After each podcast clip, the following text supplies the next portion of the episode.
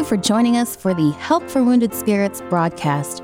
We exist to help those wounded and suffering through life's trials. Here is our host and best selling author, Doug Carragher.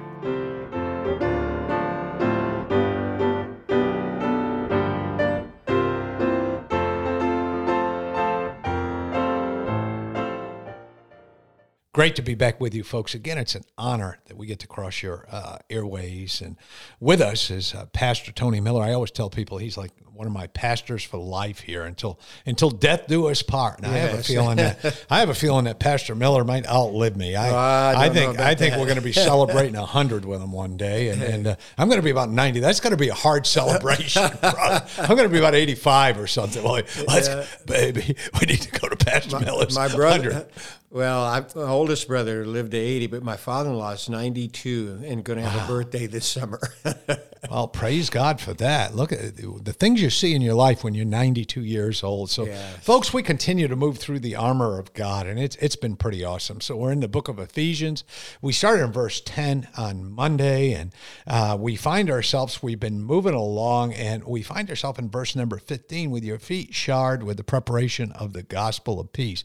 Pastor was just introducing how we need to be prepared to share this no matter what the circumstances, no matter where we are in life. And this reminds me, Pastor, by way of introduction, when I was an Army recruiter, and what the what we did in Army recruiting is every day you got this massive phone call. Now, back in the 80s, you can imagine the Army spent like $300 a month to have the ability uh, to call people. And the phone call always went something like this. They would pick whoever the number one Army recruiter was in your area would give a speech to fire everybody up. Sadly, I held that position for uh, about 250 days out of 365 oh, wow. every year. So I was number one in my area. I guess you would call it a battalion and brigade. I was number one in that battalion and brigade the entire time I was a recruiter. So I would have to fire people up. So they would send me this commentary to go by. I was so excited when somebody would be would win recruiter of the month because I won 34 out of 36. And I, I became recruiter of the year for the entire United States Army one year, Secretary of the Army Recruiter of the Year, the number one recruiter in the country. And I got to tell you, I didn't have the gospel. I didn't have things like that. So I would talk to people and I'd say, never forget who you serve. When you go out and share the army today, our army started in 1775. And, and, and, you know, that's what I do. Never forget what the army's done for this country. You know, let's go back and look at the wars. So one day we'd be talking about the Revolutionary War and people standing up and getting shot just so their buddies could get in fighting positions. And, and, and man, we would just rah, rah, rah. You know, we'd get everybody all wound up. Never forget what the army did for you. You're, you're all a bunch of bums. If you hadn't joined the United States Army, you'd have nothing. Well, somehow we don't need the phone call. We got the Bible. Yes. But this needs to happen every day. God Never forget who your God is. Hearts. Yeah. That we're sons of God and we're soldiers of the cross.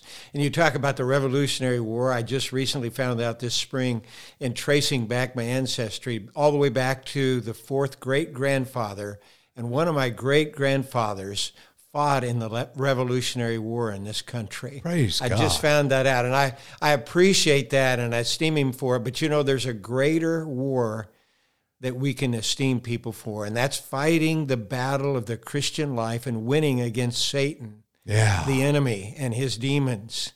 So how are you prepared? I mean, you're in the midst. This going back to your job there as the senior pastor for many years, a large church, a lot going on. Uh, no joking aside, where I said every day something's going on. When you got hundreds of people, something's going on. In the midst of that, how did you find yourself prepared? I mean, you got somebody who may have passed away, you got somebody going through the worst trials of their life. Yet, in the midst of that, you have to be prepared to share the gospel. How?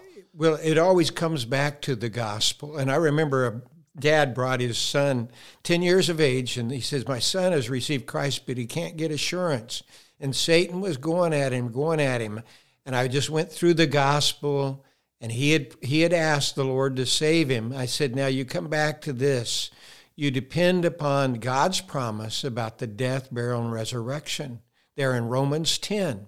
Yeah. And so the gospel is always the answer. It is, and that's why he says, have yourself in a way that you're shod with the preparation of the gospel of peace. And I said, now you get you a verse that you're going to claim as God's promise, especially to you personally as a young boy. Yeah. I call him a trigger verse. So when Satan comes around, you shoot him with that verse. I like that. Yeah. And it backs him off. You stick the sword of the Spirit in him or shoot him with a trigger verse. And, you know, uh, a couple of Sundays later at church, that little boy came in and said, I got a trigger verse.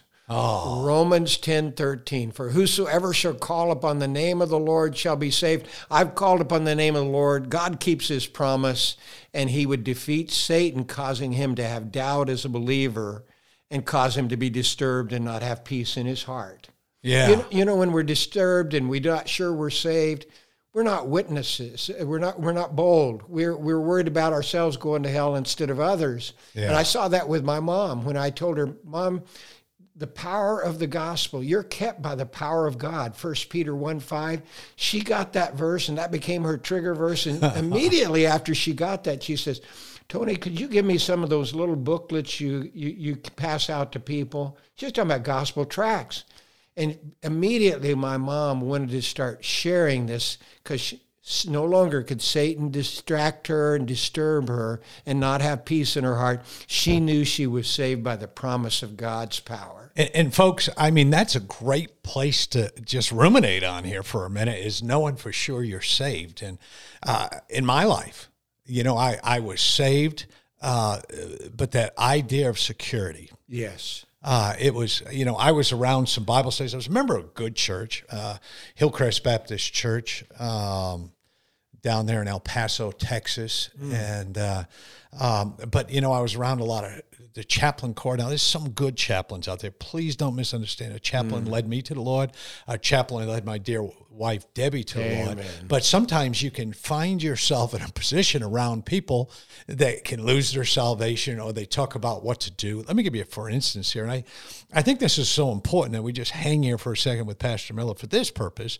I can't tell you how many years in my life that I didn't have this right. Maybe a year, maybe two. Yes. Uh, but I'll never forget the difference in my life that day I got it. That day that I heard my pastor preach on security, eternal security. Yes. And I'll never forget when those verses echo in my mind for whosoever shall call upon the Lord. You know, there's there's no way out here. You know, it's it's done. And he used better verses and I used and that's really obviously they're all great and equally wonderful. But I'll never forget sitting there and this peace came over me. Mm, the gospel of peace. So, how many people would you say over your many years came into you and said, Pastor, I'm not sure about this? Oh, hundreds. Yeah. Yes, that was one of the things when I was a student counselor at Christian University for seven years. I had literally hundreds of students where they're preaching the Word of God, teaching it, but you know, people start getting convicted of sin, and sometimes they differentiate between peace with God and the peace of God. Yeah. You know, peace with God is through receiving Jesus Christ. Justified by faith, we have peace with God through our Lord Jesus Christ. But sometimes when we're worrying, fretting, we're living in sin, we don't have eternal security right, we don't have the peace of God. And that's what happened with my mom whenever she saw that it's Jesus has already done it all. It doesn't depend upon what I do. He died for my sins. He was buried and he rose again, the scripture, for my justification. That settled it with her, and she had the peace of God, and she wanted to go share the gospel of peace with everybody else. And you know, folks, it, and something Pastor said the day before yesterday on this broadcast that kind of caught my attention, and I try to mention this as much as possible.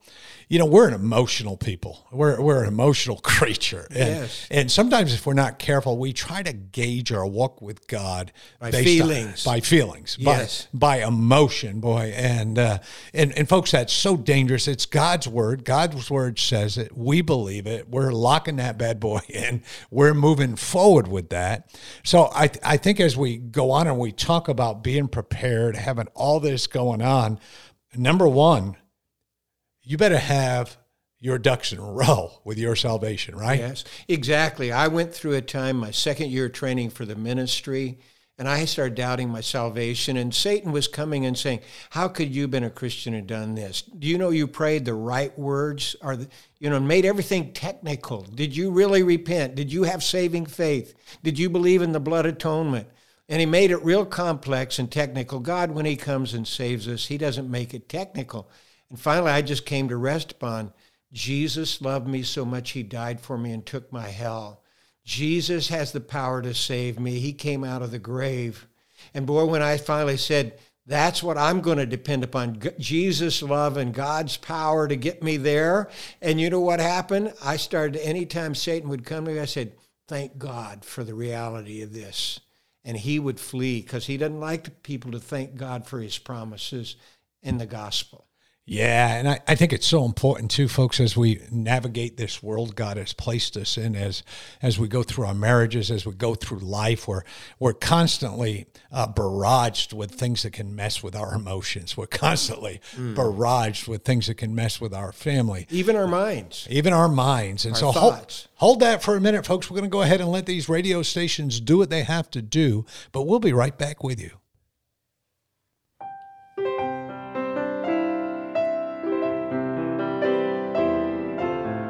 Return shortly.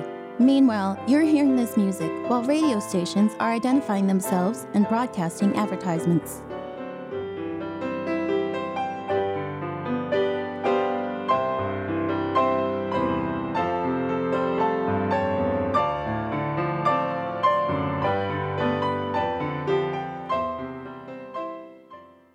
One of the things that I, I have to remember all the time is there's there's two persons in this marriage. You know, mm. we're not we're not just people. I mean, we're these individual persons with stuff going on and our own salvation, working that out, our our own preparations, things of that nature. And and in my life, I can't prepare Debbie. I can prepare with Debbie, but talk about that, Pastor. I mean, how do we how do we work that with our families? Well, one of the biggest mistakes that Christians do, they forget Ephesians five God never comes and tells the husband, now make sure your wife submits to you and respects you. No, he says to the husband, love your wives even as Christ also loved the church and gave himself for it. He doesn't come to the wife and say, now make sure your husband loves you and makes you feel loved. No, it says, make sure you're showing him respectful followership or submission. And so God never comes and says, look at these other people and make sure they do it for you. He always focuses on a responsibility. And the common error that Satan puts people in, oh, you got to change your mate. No, you better change yourself and stay focused on yourself. If you get focused on somebody else, you're not going to do what God's asking you to do, and you're going to be in problems with God because you're disobeying because you're not focused on your re- your responsibility. Yeah, years ago, uh, years ago, there was a, New York Giant coach, and Bill Parcells, and a lot of people know him and keep up with the NFL, but he was the first one to coin the phrase "do your job."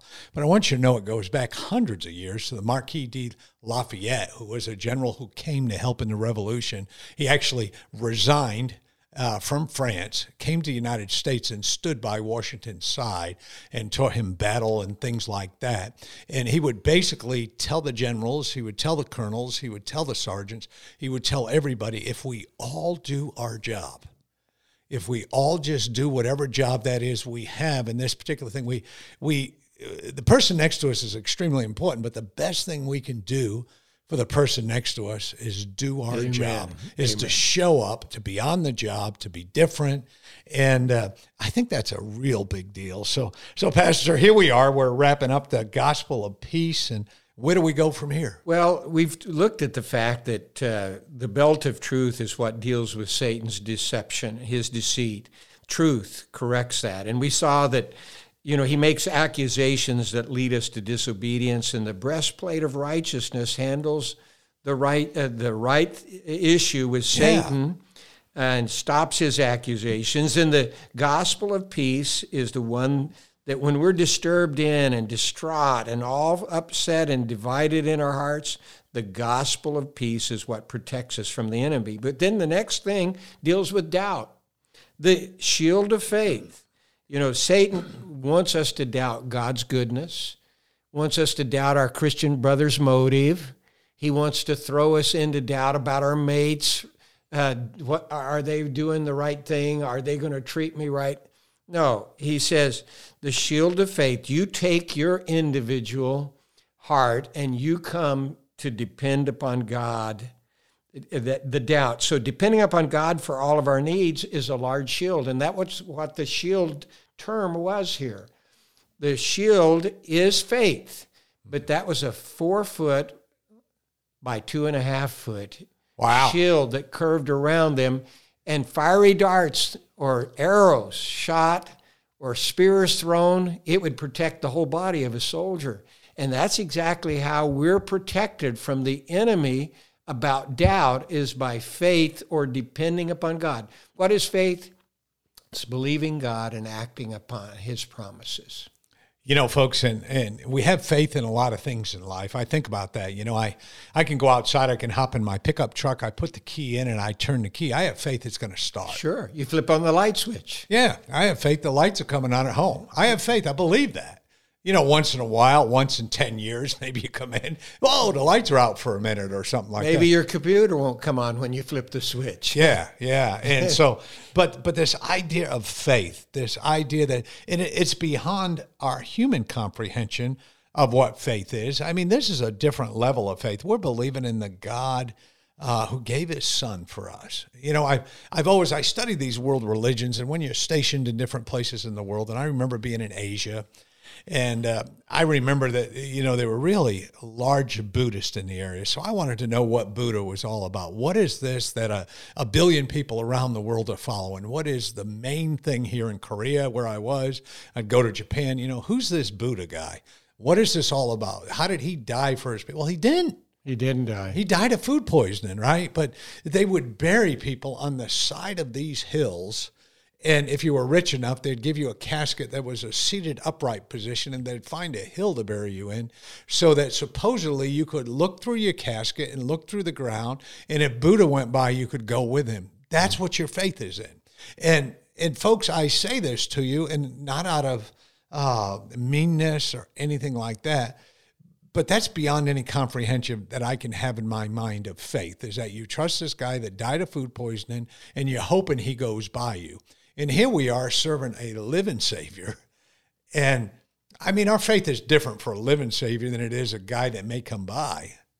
Yeah, one guy was talking about uh, Muhammad to a to a Christian, and this Muslim said said, you know, I don't get it with you Christians. You know, you go and we can go to our tomb of our founder. He's there. But you guys that are Christians, you go to that tomb and it's empty. He's not there. And the Christian said, "That's you. That's just the difference that makes a difference. Our resurrected Savior's out of the tomb; He's alive, and yours is still dead." Yeah, He lives. He lives. lives. Christ Jesus lives today. Yes, and, uh, and but coming back to it, in fact, that's what Paul prayed for these people that in Ephesians 1 and verse 19, he says that they would know the exceeding greatness of his power to usward who believe through the mighty working of his power, which he wrought in Christ when he raised him from the dead. We have a living Savior, and we have the power of our Savior. Resurrection power of the Holy Spirit dwelling in us is the same resurrection power that took Jesus out of the grave. Amen. And so we have the power and be strong in the power and strength of God. And we're depending upon that, and God demonstrates that over and over in our lives that we depend upon Him, which is, we're talking about that shield of faith that protects us as we go through life depending upon Christ. Fiery darts of doubt, depression, discouragement, the things that Satan tries to do, get people to so discouraged. You know, a lot of people that have post traumatic stress, they uh, are discouraged and they they get negative, and God says, "No, no, no. Faith in me, the future is as bright as the promises of God." That's a good place to be. And and I'll tell you folks exactly what pastor is saying in my life and in those bad times and those times where you're uh, you're stuck with flashbacks, you're stuck with things mm. going on in your mind that guilt and and a lot of guilt that people face is false guilt. Yes, yeah, right you know, if I had done something better, this guy would have lived. But wait a minute, God says As Satan the accuser. That's Satan's right. being the accuser. Boy, he's throwing everything at me he can, and those temptations, and we're continuously looking for a feel-good, quick thing. Uh, I had a young man not too long ago I was counseling with, and and uh, he had an infidelity in his marriage, and I was talking to him, and I said, well, you know, just out of curiosity, I I want to know what caused this. I I don't want to hear the devil made me do it. How did we get here? Start at point A. You know, you're a faithful mm-hmm. husband doing all the right things, and bring me to point B. You have a relationship outside of marriage uh, which is against God's word, against your marriage, yes. you know, all that. How do we get to point B? And I'll never forget what the guy said after he got through the devil made me do it. Oh. He got to the point, well, it didn't start with having an affair, Brother Doug. It started with just these little things. Yeah. You know, the devil put these little pictures in front of me and these things I could click on in my computer. And then I'd forget that, you know, just faith in God, I can make all this go away. Yeah. And then he said, I woke up one day and I'm in Holiday Inn. And, and, and folks, we're going to continue this on tomorrow. And we're so excited that you're taking the time to listen to us and be part of this. And if we can do anything to help you, again, Doug at woundedspirits.com. God bless you. Thank you for listening to our broadcast.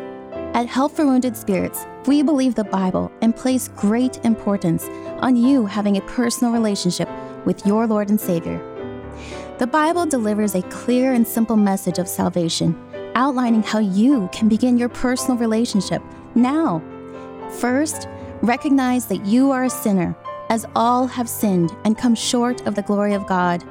Second, understand that there is a cost to our sin, as the wages of sin is death. Third, realize that Jesus alone paid that price.